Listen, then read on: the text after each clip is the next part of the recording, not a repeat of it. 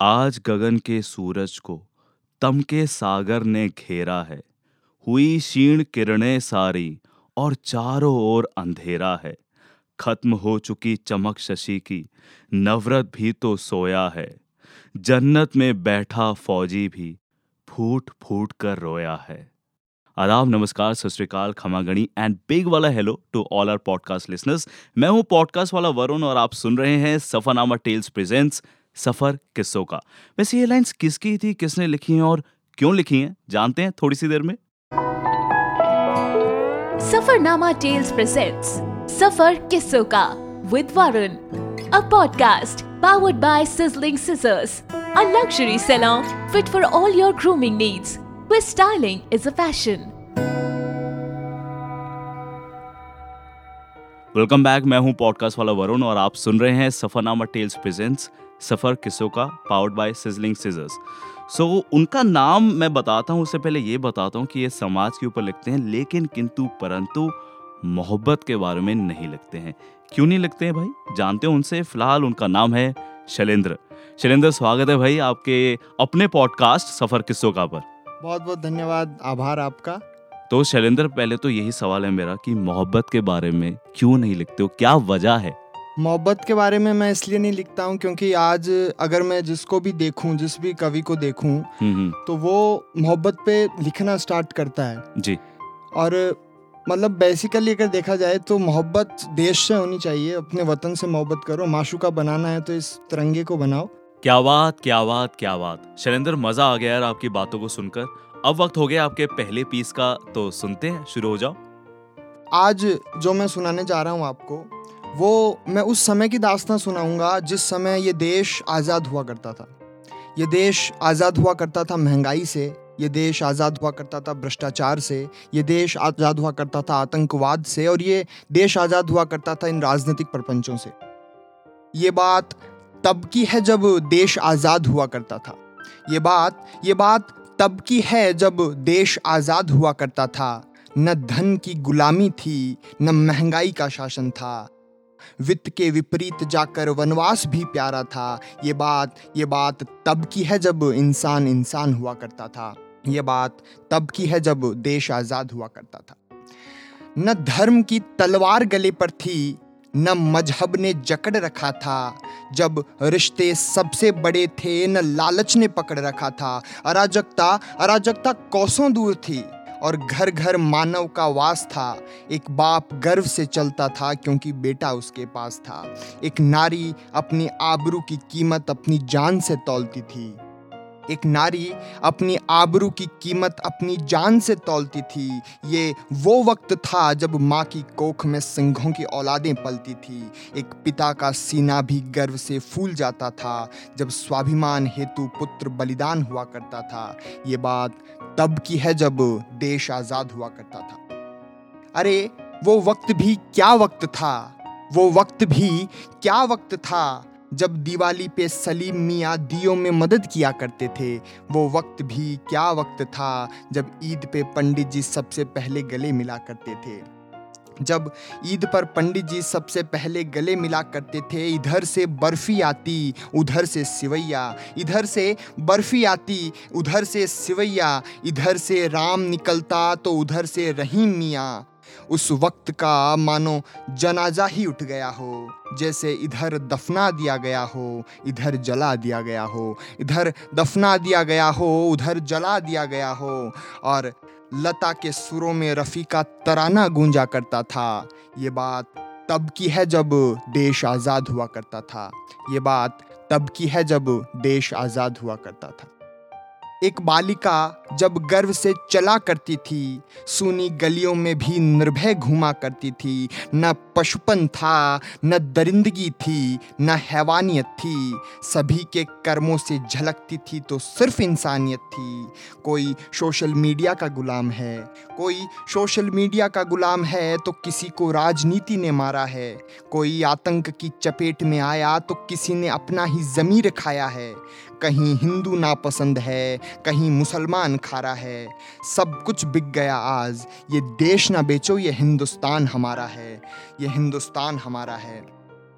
जब साधु साधु हुआ करता था, नेता नेता हुआ करता था, और देशवासी के जहन में सिर्फ़ हिंदुस्तान हुआ करता था, ये बात तब की है जब देश आज़ाद हुआ करता था। सत्ताधारियों के विषय में अधिक बोलना शायद अब अच्छा नहीं। उन्हें खरी खोटी सुनाना शायद अब अच्छा नहीं। क्या पता क्या पता अगले ही दिन मेरी लाश किसी चौराहे पर मिलेगी। मेरे वचनों की सज़ा शायद मेरे परिवार को मिलेगी। ये देश चुप है आज। कल हम भी चुप हो जाएँगे। बोलते बोलते हम भी मौत की वादियों में सो जाएँगे। स्वर्ग में या नर्क में, इसका तो पता नहीं। स्वर्ग में या नर्क में इसका तो पता नहीं, लेकिन जब भी बोलेगी मेरी रूह तो यही कहेगी, जब मैं ज़िंदा हुआ करता था, ये बात ये बात तब की है जब देश आज़ाद हुआ करता था, ये बात तब की है जब देश आज़ाद हुआ करता था। क्या बात है, शैलेंद्र? बहुत ही बेहतरीन तरीके से आपने ना सिर्फ़ लिखा है, बल्कि बोला है। एंड आई एम श्योर अब हमें पता चल गया कि क्यों आप मोहब्बत की जो हम बात कर रहे थे कि देश की मोहब्बत से बढ़कर और कोई मोहब्बत नहीं, बखूबी आपने बोला है और मज़ा आ गया आज सुन के। शैलेंद्र तो हमने ये तो सुन लिया आपका पहला पीस अब ये बताओ हमारे लिसनर्स को कि लिखने का सफ़र कैसे शुरू हुआ, कब शुरू हुआ? लिखने का सफ़र की अगर मैं बात करूँ तो मेरे जो पिताजी हैं, वो एक थिएटर आर्टिस्ट रहे हैं, वो भी एक कवि हैं और अच्छे एंकर हैं वो भी। और हिंदी मंच से हिंदी महासभा चेन्नई से सम्मानित भी हैं। तो हिंदी का माहौल शुरू से ही घर में रहा। उनको मैं सुनता था एंकरिंग करते हुए। गाँव के या समाज के किसी महोत्सव में या 26 जनवरी 15 अगस्त के किसी स्कूल के कार्यक्रमों में या डीवीडीज में प्लेज में। हम्म, हम्म, हम्म। तो मन में होता था कि मैं भी बोलूँगा कुछ करूँगा। जी। उसका जो मंच मुझको मिला वो मिला स्कूल में। उस समय भाषण लिखना इतना मुझे आता नहीं था। तो पिताजी को कहा करते थे कि कुछ मदद कर दो मदद कर दो हाँ, कुछ। हाँ, हाँ. तब बाकायदा पूरा लिखा जाता था। जैसे जहाँ से शुरू करना है और जहाँ खत्म होता है बिल्कुल। वहाँ शुरू होता है माननीय प्रधानाचार्य महोदय से लेकर के धन्यवाद तक एक पूरी शीट तैयार होती थी स्क्रिप्ट तैयार होती जी, थी जी. और उससे हम बोलते थे। जी। तो देख के और सुन के मुझे लिखना और बोलने का जो शौक है जो मुझमें खूबी आई वो यहाँ से आई। तो शैलेंद्र ये तो पता चल गया कि घर में माहौल था पिताजी थिएटर आर्टिस्ट से। मेरा अगला सवाल इसी से जुड़ा था। तो अब मैं सवाल ये पूछता हूँ आपसे कि जब पिताजी को ये पता चला कि अब शैलेंद्र खुद लिखने लगा है बहुत अच्छा करने लगा है तो उनका रिएक्शन कैसा था जब आपने दिखाया उनको कि पिताजी मैंने खुद लिखा है इस बारी आपने नहीं मैंने खुद किया है? तो क्या रिएक्शन था? पहले जैसे मैं कुछ भी सुनाता था या कुछ भी बोलता था वो या तो स्क्रिप्टेड होता था या तो पिताजी का लिखावा होता था और या कहीं से किसी दूसरे कवि की कोई उठाई हुई पंक्तियाँ होती थी। जब ये बात तब की है जब स्कूल से फ़ोन आया था। अच्छा। पापा के पास में फ़ोन आया था कि ये जो लड़का है आपका वो कुछ बोल रहा है। अच्छा। उस मंच पर बोल रहा है तो कुछ ड्रेसअप जो होते थे मान लो कुर्ते पजामे का अरेंजमेंट आप करना है इसके लिए। ठीक है। और आगे इसको बढ़ाना। जी। तो मेरे को पूछा कि क्या बोल रहा है? तो मैंने हम्म। अपनी जो एक कविता लिखी हुई थी जो पहले जो मैंने फ़र्स्ट बार लिखी थी और कोशिश हाँ। की थी लिखने की हाँ, हाँ. वो मैंने सामने पेश की ओके। कि ये मैं बोलूँगा। हम्म, हम्म, तब उन्होंने कहा किसकी है ये? तो मैंने कहा मेरी है। कहा मज़ाक छोड़ सही बता किसकी अच्छा, है हाँ। हाँ तो मैंने कहा मेरी खुद की लिखी हुई कविताएँ हैं ये और मैं लिखना शुरू कर रहा हूँ ठीक है? तो उन्होंने कहा उन्होंने पढ़ी वो कविता और कहा अच्छी बात है आप लिखते हो अच्छा लिखते हो। पर वो होता है ना कि हाँ लिखता हो ठीक है पर पढ़ाई पहले करो अच्छा। लिखो बाद में ना तो वो चीज़ भी हुई बिल्कुल बिल्कुल। जानते थे वो कठिनाइयाँ एक आर्टिस्ट हाँ। को क्या सहनी पड़ती हैं तो कहीं ना कहीं एक फादर आ गया आर्टिस्ट बाद में आया हाँ, फादर पहले फादर आ गया। पहले आ गया कि पहले पढ़ाई हाँ। करो फिर लिखो। जी। पर जो उनको पढ़ा तो उन्होंने खुशी हुई कि हाँ गर्व से सर ऊँचा उठ गया पिताजी का। हाँ घर में आया कोई हिंदी का ही कोई आया है हाँ तो, अच्छा लगा उनको मेरा ही बेटा है। हाँ, हाँ। अच्छा तो आपने उसकी बात करी पहले पीस की वो जो पहली कविता की आपको याद है कुछ सुना सकते हो हमारे पॉडकास्ट के लिसनर्स को कुछ भी आपको याद हो? मैं सुनाऊँगा कि तब मेरी बहन ने कुछ वर्डिंग दी थी मेरे को। अच्छा। मैंने उनको कहा था कि मैं लिखूँगा लिखूँगा ऐसा कुछ। हाँ हाँ। तो उन्होंने कुछ शब्द दिए थे मेरे को। उन शब्दों पे मैंने कविता बनाना स्टार्ट किया था। जी। कुछ शब्द थे एक तो शब्द था स्वच्छंद। ठीक है। और एक शब्द था मर्यादा। अच्छा। कुछ ऐसे शब्द दिए थे मेरे को। कठिन शब्द दिए थे यार हाँ। बहन ने। तो ताकि मैं मतलब होता है ना कि ये हाँ, आगे हाँ, कैसे जा रहा है जी जी, है ना? टेस्ट था एक हाँ टेस्ट था कि अच्छा। क्या लिख पाता है या नहीं लिख पाता। अच्छा। तो ये कुछ शब्द थे जैसे स्वच्छंद था मर्यादा था हाँ। दरकते रिश्ते ऐसे कुछ रिश्ते ऐसे तो कुछ सुन लेते हैं मतलब बहुत ही गहरी बातें होने वाली है। सुना दे हाँ। यार क्या था वो। तो मैंने कुछ लिखा था और वो कुछ ये था कि चाहता है मन स्वच्छंद उड़ान बन जाऊँ प्रेरणा नीर में घुलकर ज्ञान की धार बन जाऊँ चाहता है मन स्वच्छंद उड़ान बन जाऊँ। और जो वर्ड था दरकते रिश्ते उनको मैंने यूज़ में लिया हाँ हाँ। कि दरकते रिश्तों को जोड़ूं। ऐसी कड़ी बन जाऊँ मन की मर्यादा बनूं ऐसी जड़ी बन जाऊँ। कुछ ऐसा करूँ कि अपने कर्मों से माँ का श्रवण कुमार बन जाऊँ चाहता है मन स्वच्छंद उड़ान बन जाऊँ। क्या बात है बहुत ही बेहतरीन लिखा यार आई थिंक टेस्ट में फिर बहन का क्या रिएक्शन था? सिस्टर ने क्या बोला उसके बाद सुनने के बाद? हाँ उन्होंने बोला हाँ ठीक है। लिख दिया अच्छा लिख दिया ठीक है। बहन ऐसे ही करती है मतलब वो हाँ, खुश हुई लेकिन हाँ, अंदर लेकिन अंदर से बहुत खुश हुई। जी बहुत ही बढ़िया यार बहुत ही बढ़िया। मुझे लग रहा है कि अब जो हमारा ओपन माइक होगा जब भी हम आपको विषय देंगे कुछ ऐसा विषय देंगे जिसके बारे में आपने नहीं लिखा होगा। फ़िलहाल आगे बढ़ते हैं और ज़रा ये बताओ फिर जो ये अब क्योंकि आपने बताया घर पे पिताजी थिएटर आर्टिस्ट हैं कलाकार हैं आप भी कलाकार की राह चुन चुके खुद भी आप थिएटर करते हैं।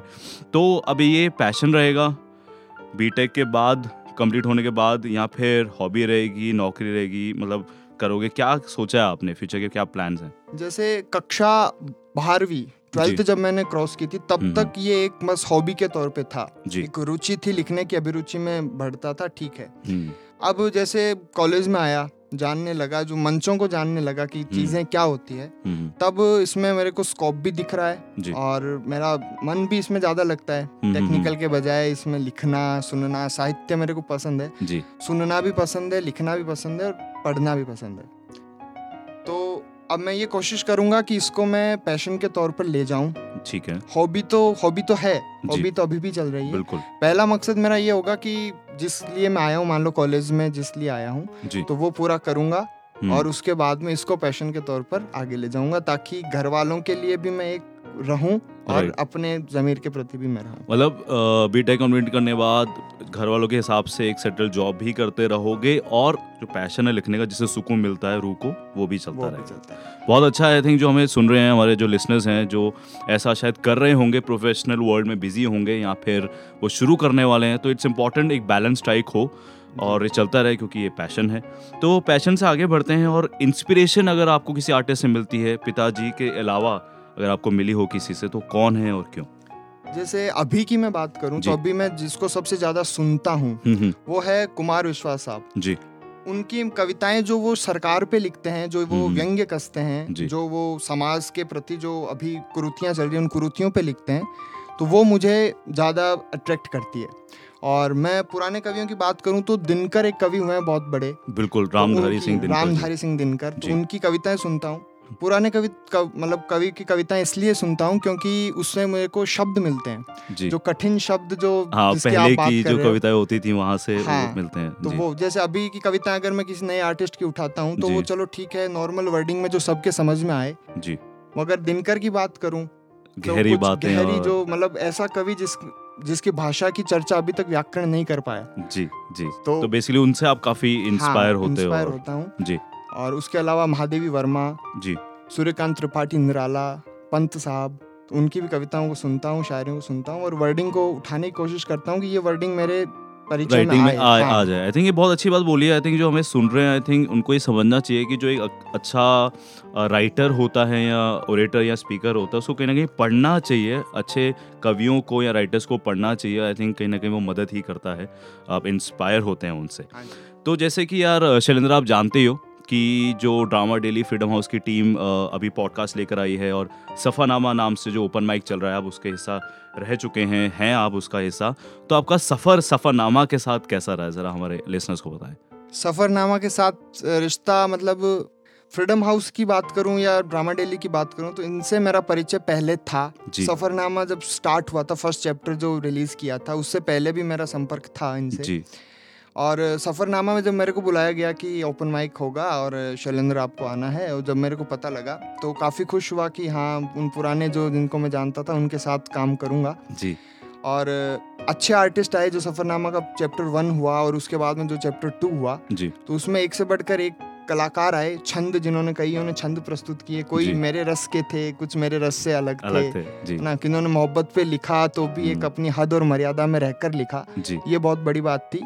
और एक अच्छा मंच प्रदान हुआ मुझे और मैं बहुत खुश हूँ और अच्छा अनुभव रहा मेरा इसका अच्छा अनुभव रहा और हम उम्मीद करते हैं कि ये जो सफ़र ऐसे ही चलता रहे और जो भी आर्टिस्ट हैं हमसे जुड़ना चाहते हैं तो हम हर महीने ओपन माइक करते हैं और कुछ कलाकारों को हम पॉडकास्ट में भी बुला रहे हैं। तो एक काम करते हैं अ, हम थोड़ा सा इस सफ़र को आपकी जर्नी में ब्रेक नहीं ला रहे हैं लेकिन थोड़ा ट्विस्ट लेकर आ रहे हैं क्योंकि अब हम अपना एक राउंड लेकर आ रहे हैं जिसका नाम है जे डी पी यानी कि जवाब दे पाओगे। ठीक है? तो कुछ सवाल होंगे। आखिरी वाला तो बहुत आसान है बाकी कुछ टेढ़े सवाल होंगे आपको उनका जवाब देना है। ठीक। है? तो जो पहला सवाल है आपको गाना गेस करना है। ठीक है? जो लिरिक्स हैं वो हिंदी में नहीं इंग्लिश में थोड़े से चेंज कर दिए हैं। आप गेस करना कि वो कौन सा गाना है। ठीक। ठीक है? तो गाना कुछ इस तरह है। Come go evening is about to come come go evening is about to come climate has stretched and twisted its body. Then what is the fight about? You go i come. No no you go i come. कौन सा गाना है ये? शाम होने आई मौसम हाँ, ने हाँ, ली हाँ, अंगड़ाई। क्या बात है वैसे मोहब्बत के बारे लिखते ही नहीं लेकिन पता इन्हें सब है। मुस्कुरा रहे कोई ना कोई कहानी तुम्हारी ज़रूर रही होगी बिल्कुल सही जवाब है। आगे बढ़ते हैं आई थिंक ये तो तुम्हारे लिए बहुत ही आसान होगा बहुत ही ज़्यादा। गेस करो कौन से कवि ने ये लाइंस लिखी हैं। हाँ जी। अंधा चका चौंध का मारा। क्या जाने इतिहास बेचारा। बता दो मुस्कुरा रहे हो। साखी है उनकी महिमा के। सूर्य चंद्र भूगोल खगोल कलम आज उनकी जय बोल। किसकी है ये कविता कौन है? ये सुनी हुई लग रही है लाइन बिल्कुल डेफिनेटली आपने सुनी होंगी। अंधा नाम अभी मेरे जहन में नहीं उठ रहा जो कवि हैं और ऐसा हो नहीं सकता शैलिंदर। बेशक बहुत बड़े कवि हैं ये। रामधारी सिंह दिनकर जी हाँ। यही है। हाँ और मेरे हाँ को पता था आप बता पाएँगे लेकिन हो जाता है कभी कभी। हाँ जी रामधारी सिंह दिनकर। जी साहब तो अब तीसरा सवाल है एक रिडल है हिंदी का। हाँ। आपको बताना है कि किस बारे में बात हो रही है। आसान आप बता पाओगे। धन दौलत से बड़ी है ये धन दौलत से बड़ी है ये सब चीज़ों से ऊपर है ये जो पाए पंडित बन जाए। बिन पाए मूरख रह जाए। किस बारे में बात हो रही है? कौन हूँ मैं? ये बात उसी की हो रही है जो एक कलाकार के पास होनी चाहिए राइटर के पास होनी चाहिए हाँ, हाँ। सरस्वती का जो वरदान है विद्या की बात हो रही है बिल्कुल सही जवाब है बहुत ही बढ़िया। आगे बढ़ते हैं ठीक है? हाँ जी। अब मैं अ, कुछ चीज़ों के नाम लूँगा। आपने बताना है पहला आइडिया या पहला शब्द क्या आता है आपके जहन में जब मैं बोलता हूँ ये? यानी कि first thing that comes in mind when I say pyaar. Kumar विश्वास अच्छा कॉलेज? मस्ती। सफरनामा। अच्छा अनुभव। और आखिरी में which celebrity you want to be and why क्यों बनना चाहोगे और कौन होंगे वो? मैं जो भी बनूं जी। मैं वो बनना चाहूँगा कि जिससे मैं अपना सीना चौड़ा कर सकूँ और खुले से घूम सकूँ। जी। मेरी किसी भी बात से किसी को भी परेशानी ना हो जी। और देश के लिए काम करूँ। और तो कोई ऐसा सेलिब्रिटी है आपके दिमाग में जो आपको लगता है कि हाँ मैं ऐसा बनना चाहता हूँ या ऐसा मौका मिल जाए तो बन जाऊँ? कोई ऐसा आपको लगता है? जैसे मैं जिसको सुनता हूँ मैंने अभी भी ज़िक्र किया जिसको हाँ मैं सुनता हूँ डॉक्टर कुमार विश्वास साहब। जी। तो उनकी तरह बनना चाहूँगा। बहुत खूब यार बहुत मज़ा है इस राउंड में तुमने काफ़ी जवाब दे दिए और एक जो लग रहा था उसका नहीं दे पाए। मैं हूँ पॉडकास्ट वाला वरुण और आप सुन रहे हैं सफरनामा टेल्स प्रेजेंट्स सफ़र किस्सों का पावर्ड बाय सिजलिंग सीजर्स तो जाने से पहले शैलेंद्र वैसे तो आपने जो भी बोला बहुत ही मोटिवेशनल था काफ़ी इंस्पायर किया है हमारे लिसनर्स को। आखिरी में जाने से पहले कुछ मोटिवेशनल लाइंस हो जाए तुम्हारी जुबानी। मैं मेरी तो नहीं सुनाऊँगा जी। लेकिन किसी कवि की सुनाऊँगा। वो कहते हैं कि हो गई है पीर पर्वत सी पिघलनी चाहिए। हो गई है पीर पर्वत सी पिघलनी चाहिए। इस हिमालय से कोई गंगा निकलनी चाहिए। और हंगामा खड़ा करना मेरा मकसद नहीं। हंगामा खड़ा करना मेरा मकसद नहीं। पर हो कहीं भी आग मगर आग जलनी चाहिए। हो कहीं भी आग मगर आग जलनी चाहिए। बहुत बढ़िया शैलेंद्र बहुत ही अच्छा लगा। आई एम श्योर आपको भी मज़ा आया होगा इस पॉडकास्ट में। बहुत बहुत। है ना? हमारे लिसनर्स को भी आई एम श्योर बहुत मज़ा आया होगा। तो ऐसी ही शैलेंद्र को और और आर्टिस्ट को आप सुनना चाहते हैं जो हमारे सफरनामा ओपन माइक का हिस्सा हैं तो हमें सब्सक्राइब करें। और कैसा लगा ये एपिसोड और बाकी के तो हमें ज़रूर कमेंट करें। और सुनते रहें पॉडकास्ट वाला वरुण के साथ। सफ़र किस्सों का। Safarnama Tales presents Safar Kisso Ka with Varun, a podcast powered by Sizzling Scissors, a luxury salon fit for all your grooming needs, where styling is a fashion.